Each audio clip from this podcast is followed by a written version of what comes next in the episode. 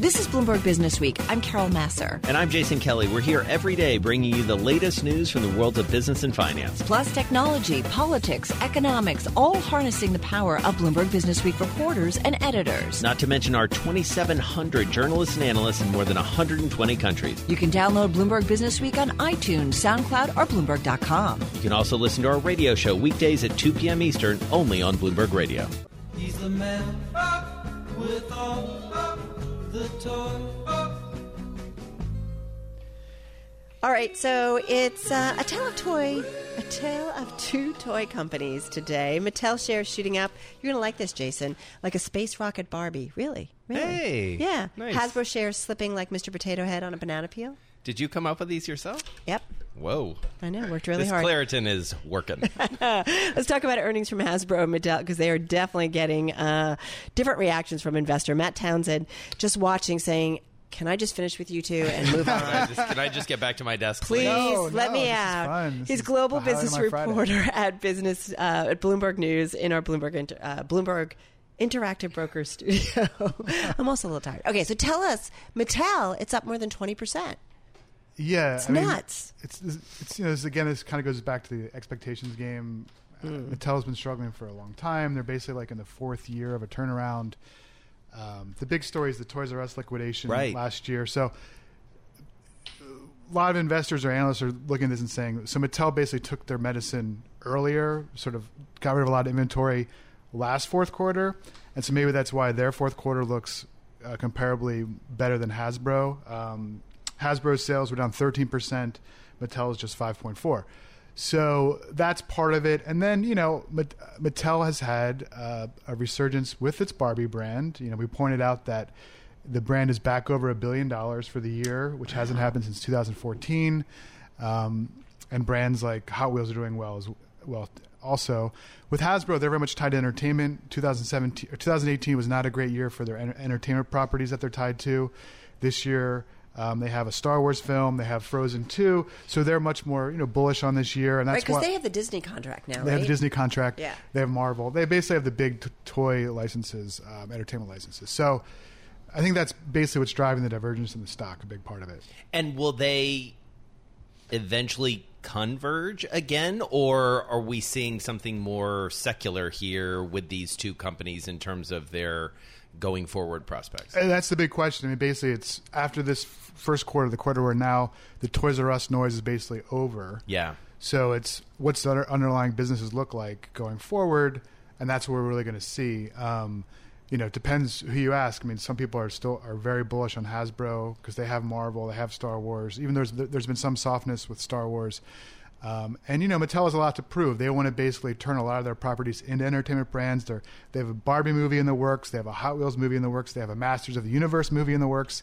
Whoa. And we'll see how those do. We'll see I how those how do and if they can drive toy here. sales. So, wait, is it a case of also, Matt, them just kind of recreating their channels in terms of distribution and selling? I mean, this is what they've got to kind of figure out. Exactly. The big question is, is the liquidation of Toys R Us going to permanently hurt demand for toys? Right. Or is it just going to be sucked up by other places like I mean, Walmart, Target, Amazon? From what Target, I hear, kids Amazon. still like toys. Yeah. It's funny. I was saying in the office today that one of the sort of cliches in the toy industry is that whatever happens, Christmas will come and parents will buy kid toys for their kids. So right.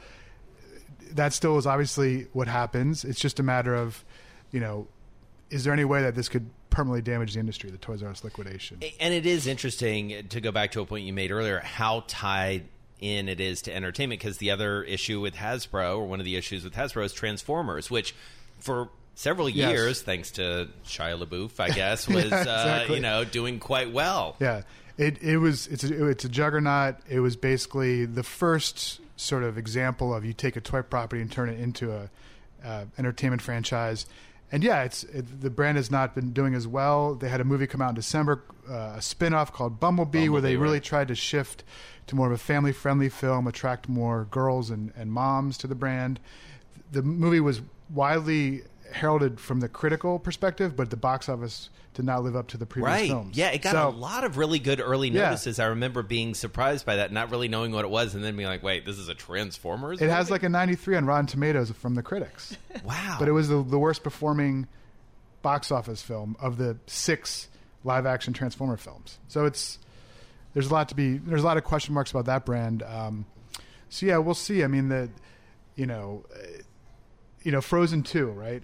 Can Frozen become what it was no. six years ago no. when the first movie came out? Carol um, says no. It's a classic. Like, you can't muck You're around saying with that it. Out loud. Do you know Although, that? Look at it. We're doing Toy Story four. Toy Story four. On Disney and Pixar, right? Uh, the Aladdin live-action film's right. coming out. Is that Lion you, King live-action coming out? Is yeah. that where the value is, though, Matt? Is it in terms of those franchises where they might have legs, you know, multiple movies and then the products versus coming up with a new cool Cabbage Patch or yeah, something? Yeah, well, the, it's interesting. Mattel, the new C E O. That's going back. I know, I know. The, the new C E O, Mattel, is from the, the entertainment world, and he, he basically came to the company and said, we have all this intellectual property that we're not really leveraging enough. So since he's gotten there, they've started a film division. They've gotten new production deals for, like I said, Barbie, yeah. Hot Wheels, and yeah. He-Man, Masters of the Universe. He-Man, I, I love that. That's the best thing I've heard all day. He-Man and that Skeletor. Like a, oh yeah. my god! Well, you remember there was a He-Man. film already with uh, Dolph Lundgren, yeah, which was it, a huge it was, bomb. It was so not good. Try to oh my god! I'm that. losing these two. I'm yeah. losing them. Well, you brought up Cabbage Patch Kids, so I think that's your big. I'm just saying, like, you know, that there were those toys that used to like make everybody crazy. Yeah, the nostalgia effect. You bring back an old toy brand from the eighties or nineties. Those fans have kids now, right? It's worked over and over again. You know. Does it work for everything? No, but it's worked enough that they'll just keep doing it over and over again. Is American Girl working for Mattel anymore? No. American Girl is struggling. Uh, it's in a, in a turnaround. Um, you know, it's a lot of reasons why, but the, you know, the big thing is it just they lost some of the juice that they, they had. They lost that generation of kids, girls that grew up with it. Right. They're yeah. trying to recapture. Um, you know, I guess some of those fans have kids now too, so maybe they'll try to do the nostalgia thing. All right, and I'm, I have to say, for my daughter, it wasn't like I have to. She had a bunch, and I was like, "Yeah, let's sell them." Like, like no, I'm let's serious. Let's make some money. Yeah, I still have my Star Wars action figures. So there, there you go. go. Well, Star Wars lives forever. Really? Matt Townsend, really global business reporter on the Toy Beat. Jason, and you have the so G I. Joe oh, collection, right? Joes. It's like three hundred dollars yeah. on Walmart. Oh my god, I, I know. G I. Joe, go Joe. This is Bloomberg Business Week with Carol Masser and Jason Kelly on Bloomberg Radio. Let's get into this Jeff Bezos story. Jeff Bezos and Amazon probably taking up more oxygen than any other C E O Absolutely and today. company today on the Bloomberg terminal, and candidly sort of out in the business world. Spencer Soper tracks that closer than anybody. He joins us on the phone from our Seattle bureau. So, Spencer, let's start with Bezos and the National Enquirer, which is candidly just a, a riveting story that I think no one saw coming. Bring us up to date on the latest.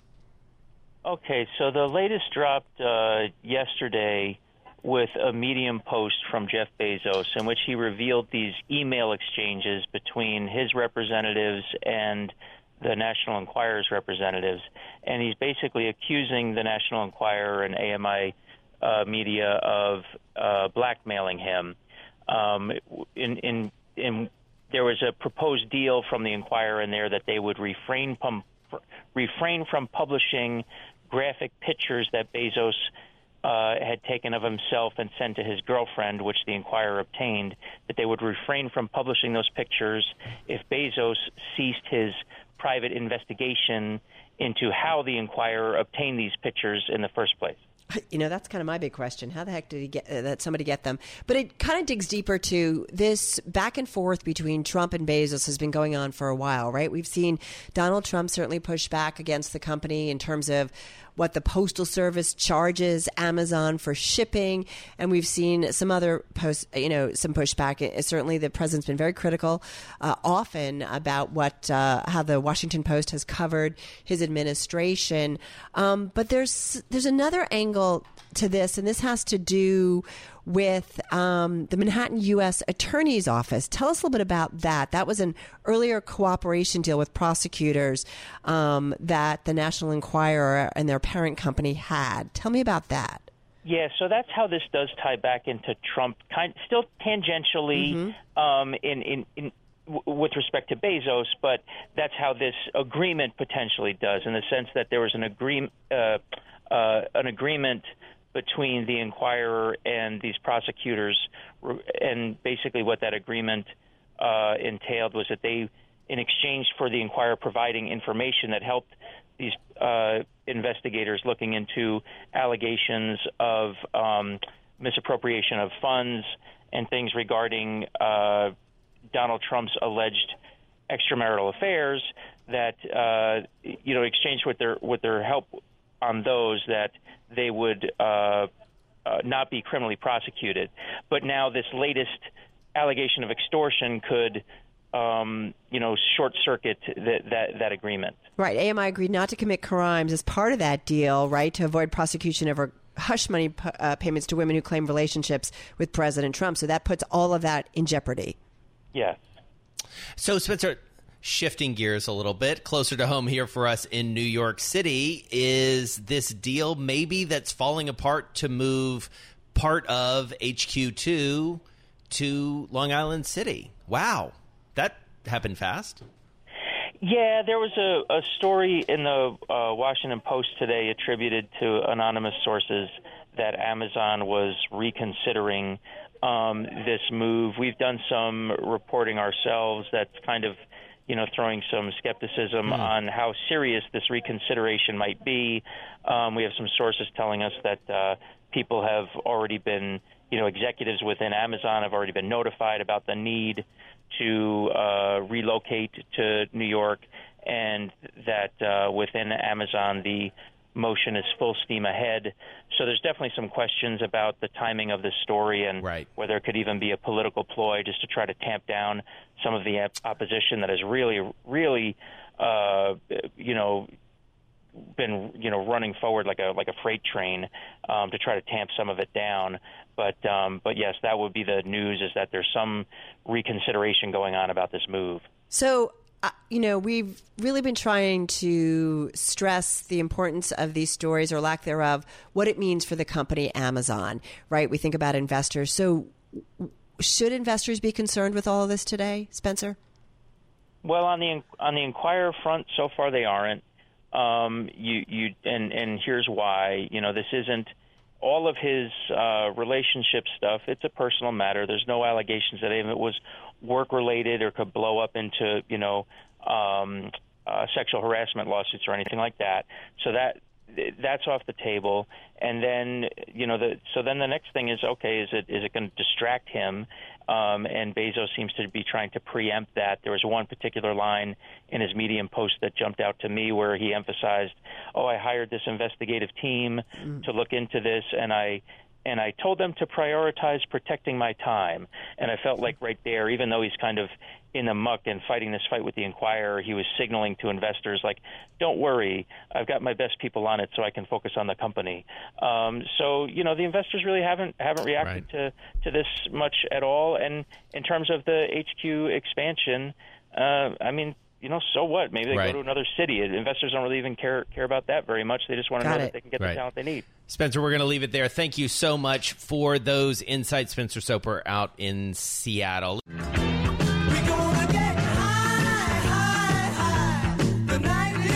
Investors, man, they are snapping up speculative corporate debt. We're talking about high yield, a k a junk, and in doing so, maybe ignoring some longer-term warning signs. Let's get into this with Brian Chappatta. He is debt markets columnist at Bloomberg Opinion. He is in our Bloomberg Interactive Broker Studio here in New York. Nice to have you here. Thanks for being. Thanks for having me. So tell me, tell me what you're finding or what you're seeing. Well, I mean, it's a complete U-turn. It's almost a straight V, actually. Uh, if you look at the sort of total return index uh, for junk bonds. Uh, December was an awful month. It was the worst since uh, December twenty fifteen, and no issuance came. They still lost two point five percent.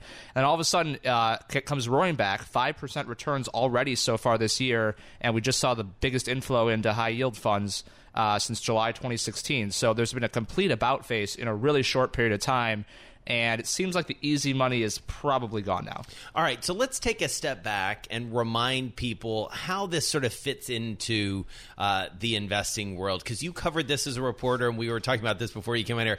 Now you have the luxury of being an opinionator uh, out there. R- remind us how this all fits, how it all fits in. Well, I mean, junk bonds are really, really sensitive to recession risk. Uh, the big risk in high yield is that there will be defaults. You get paid a high interest rate, and as a result, you absorb the risk of the fact that the companies will go under. So the big question right now is, are we headed towards a recession, or are we headed towards a period of two percent growth? two percent yeah. growth is probably good enough for a good number of high yield companies to stay alive and pay bondholders interest, which is all they care about. Um, but it's an open question. And there's a F- New York Fed model that suggests the twenty-five percent chance of recession twelve months from now, which is the highest probability that's been since two thousand eight. You know, it's so funny because I actually mentioned that this morning on air, on T V, and somebody was kind of questioning that, you know, can we really follow that model anymore, considering kind of all of the quantitative easing that we've seen out of the Fed, that it's kind of a different world.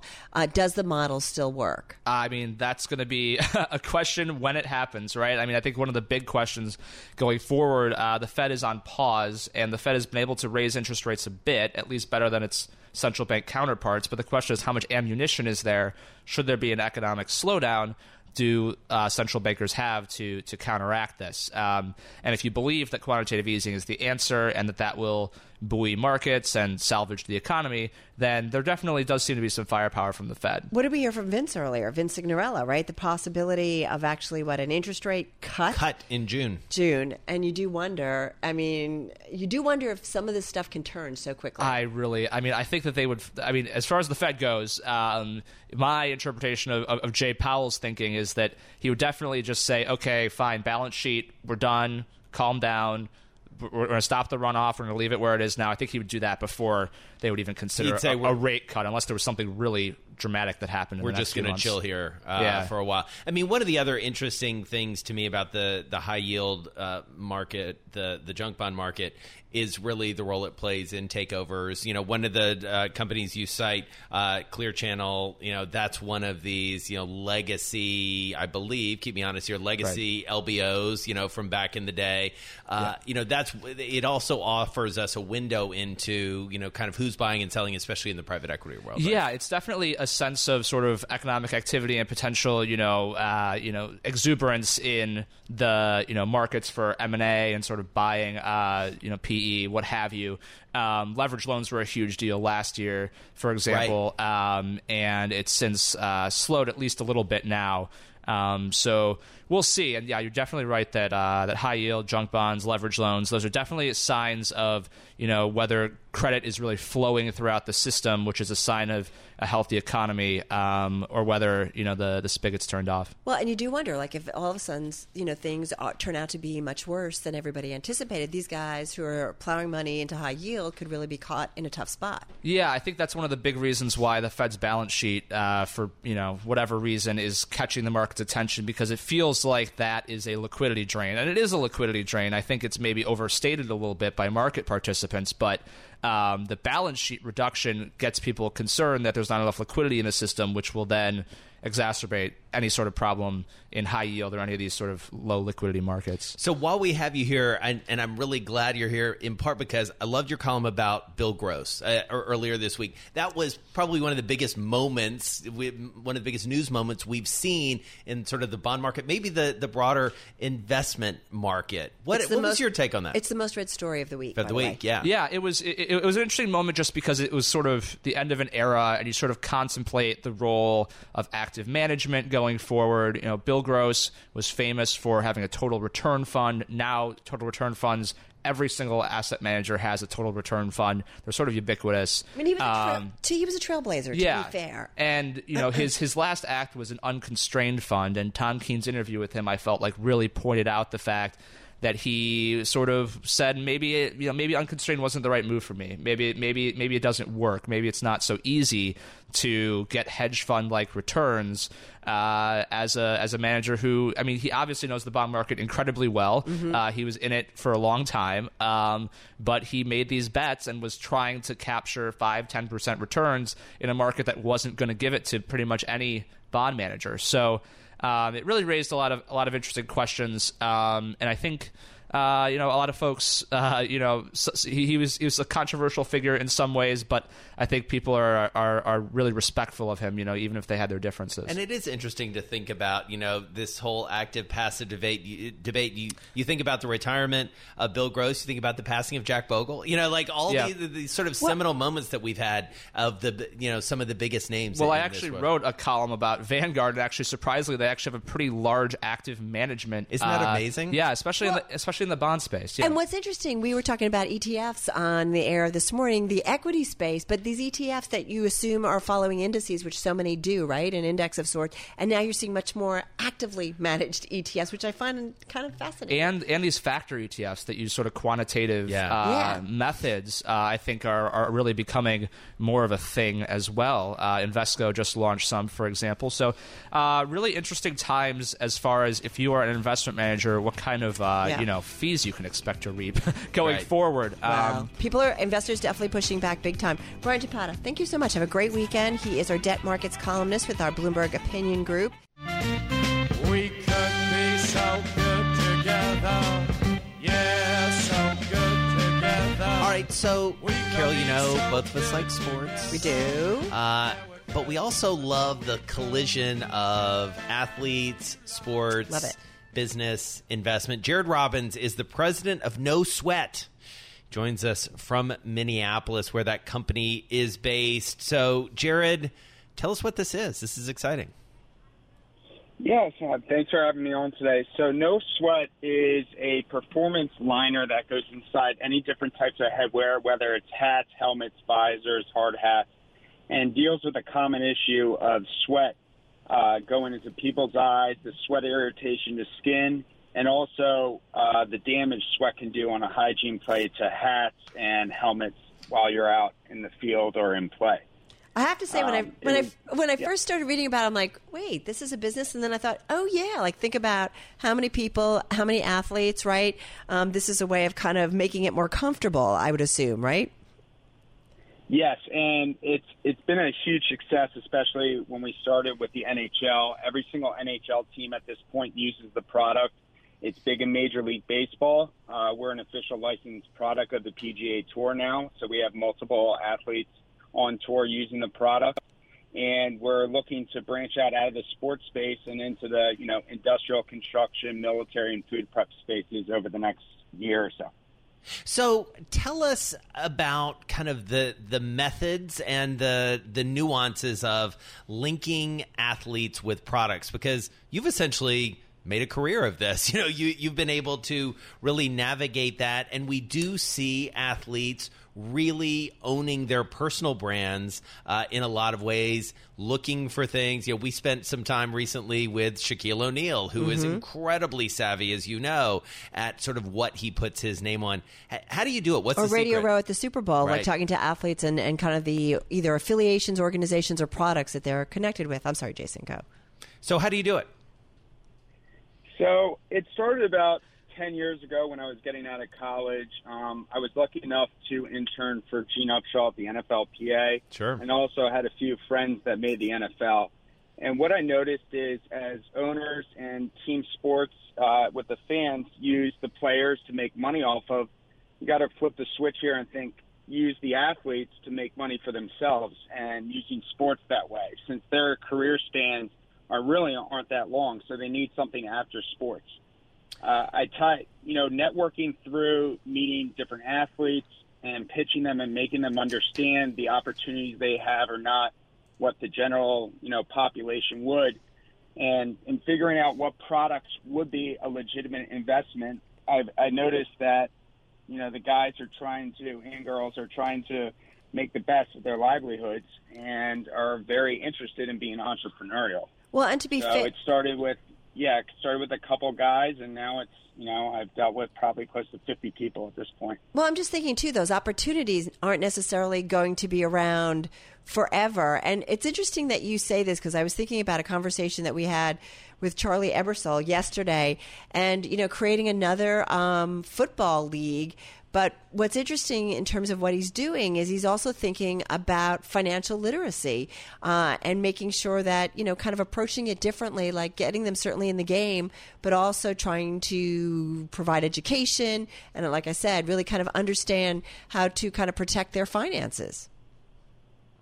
Yeah, it's it's a big thing that I've noticed, and, and you're seeing a lot of schools now offering for professional athletes to get these M B As during the off season. And, you know, now that I sort of branched out past the consulting play with the athletes finding investments, and now from the company perspective and actually starting our Series A round of financing now, I'm I'm fully understanding the full circle of the importance of the education process for each individual athlete to understand how a simple investment could really change the way that they look at, you know, for their families and, and outside of sports once they're done with their careers.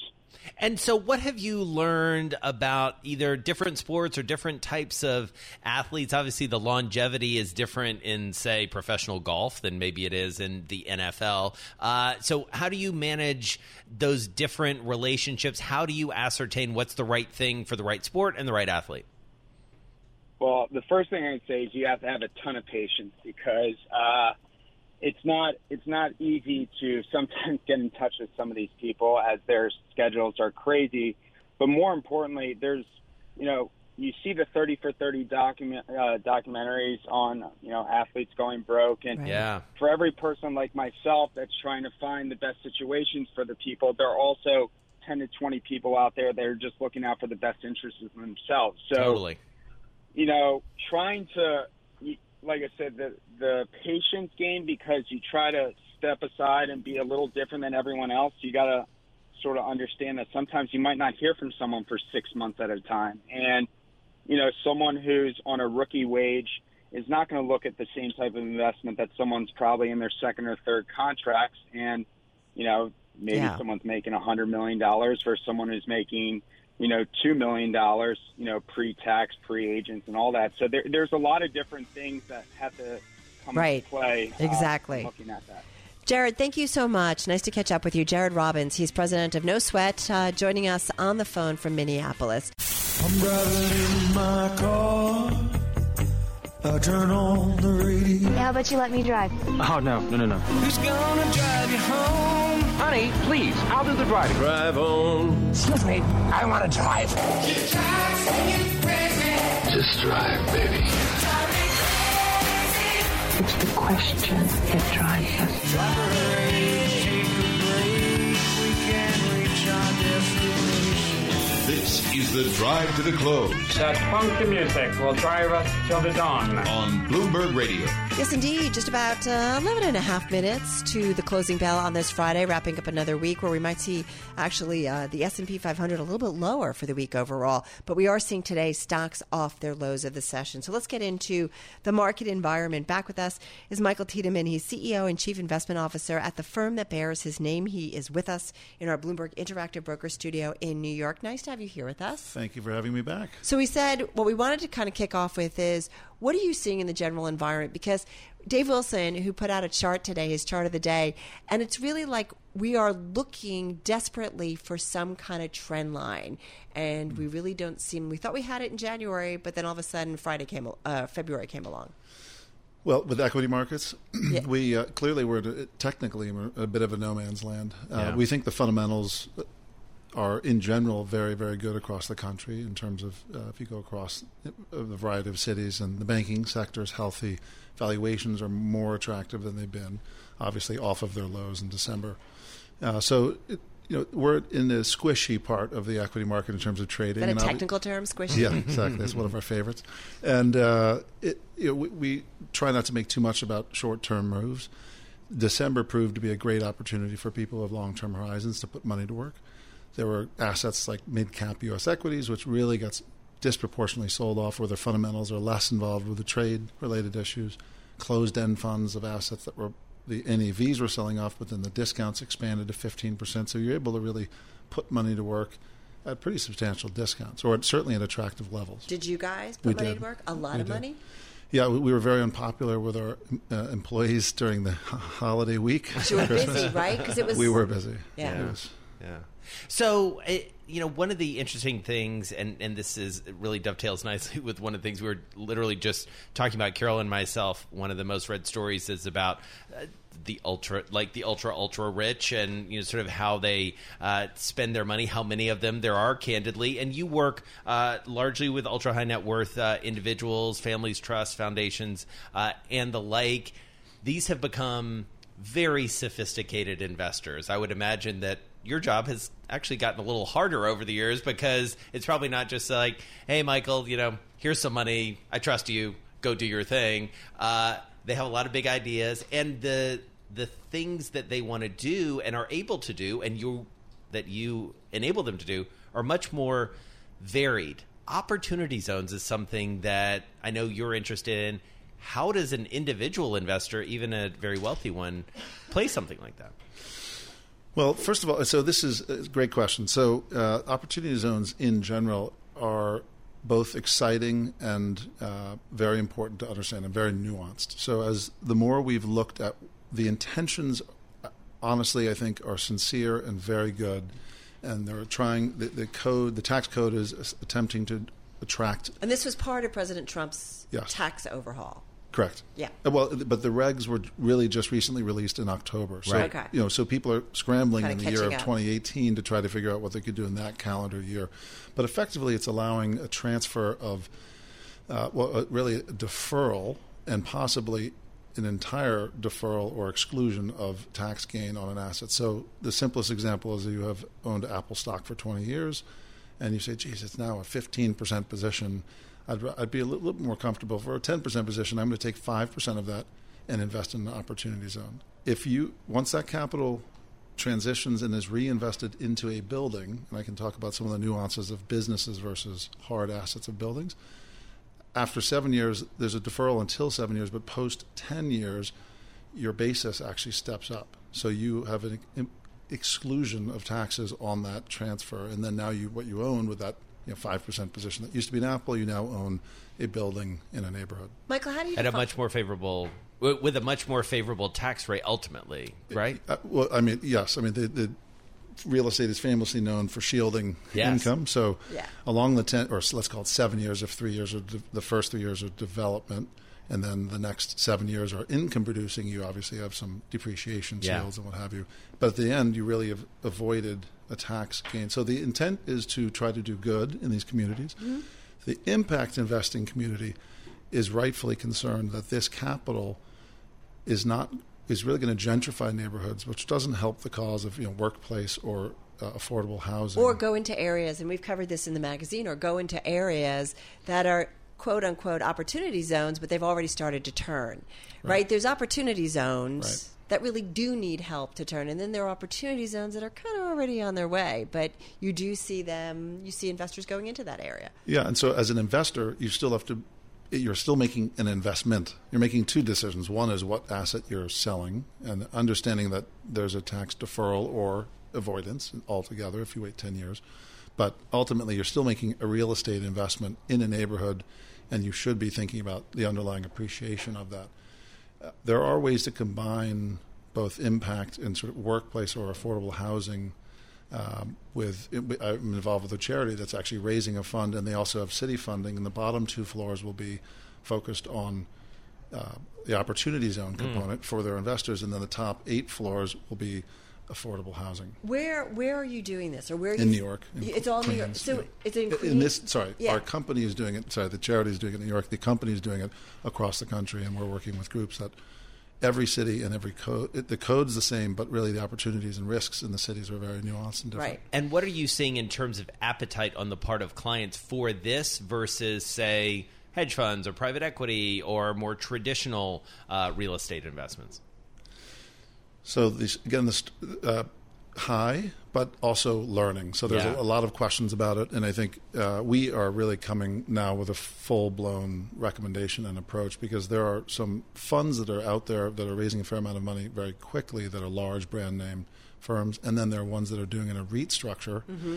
But our concern with that is that you may not be able to control the exit, that is if the building is sold in six years or eight years and not eleven or twelve or beyond that where you really get maximize the tax impact. What is the impact, um, we've only got about forty seconds, that we do see on the community? Does it create a revival, and does it also push kind of locals out? Because this is that yeah, housing problem of like, great developers build these beautiful homes, but at the same time we need to think about kind of all the people that need to live in a community. Right. Well, the jobs are one part, but are the jobs sourcing from those neighborhoods? I mean, again, that's the nuances, and it, it really, we don't know. I mean, yeah. and we're not going to try to really project that. Well, because I wondered if there was kind of an impact, as you said, impact investing component to it, right. whereas if I was an investor, I want I would want to make sure that, you know, we're kind of taking care of the community. The tax code can still very much apply to people who want to create you know, impact-oriented, right. yeah. uh, place-based, uh, focused on, you know, low-income and affordable housing. It's definitely a hot topic because we've been talking about it a lot, yeah. and we've had it in the magazine.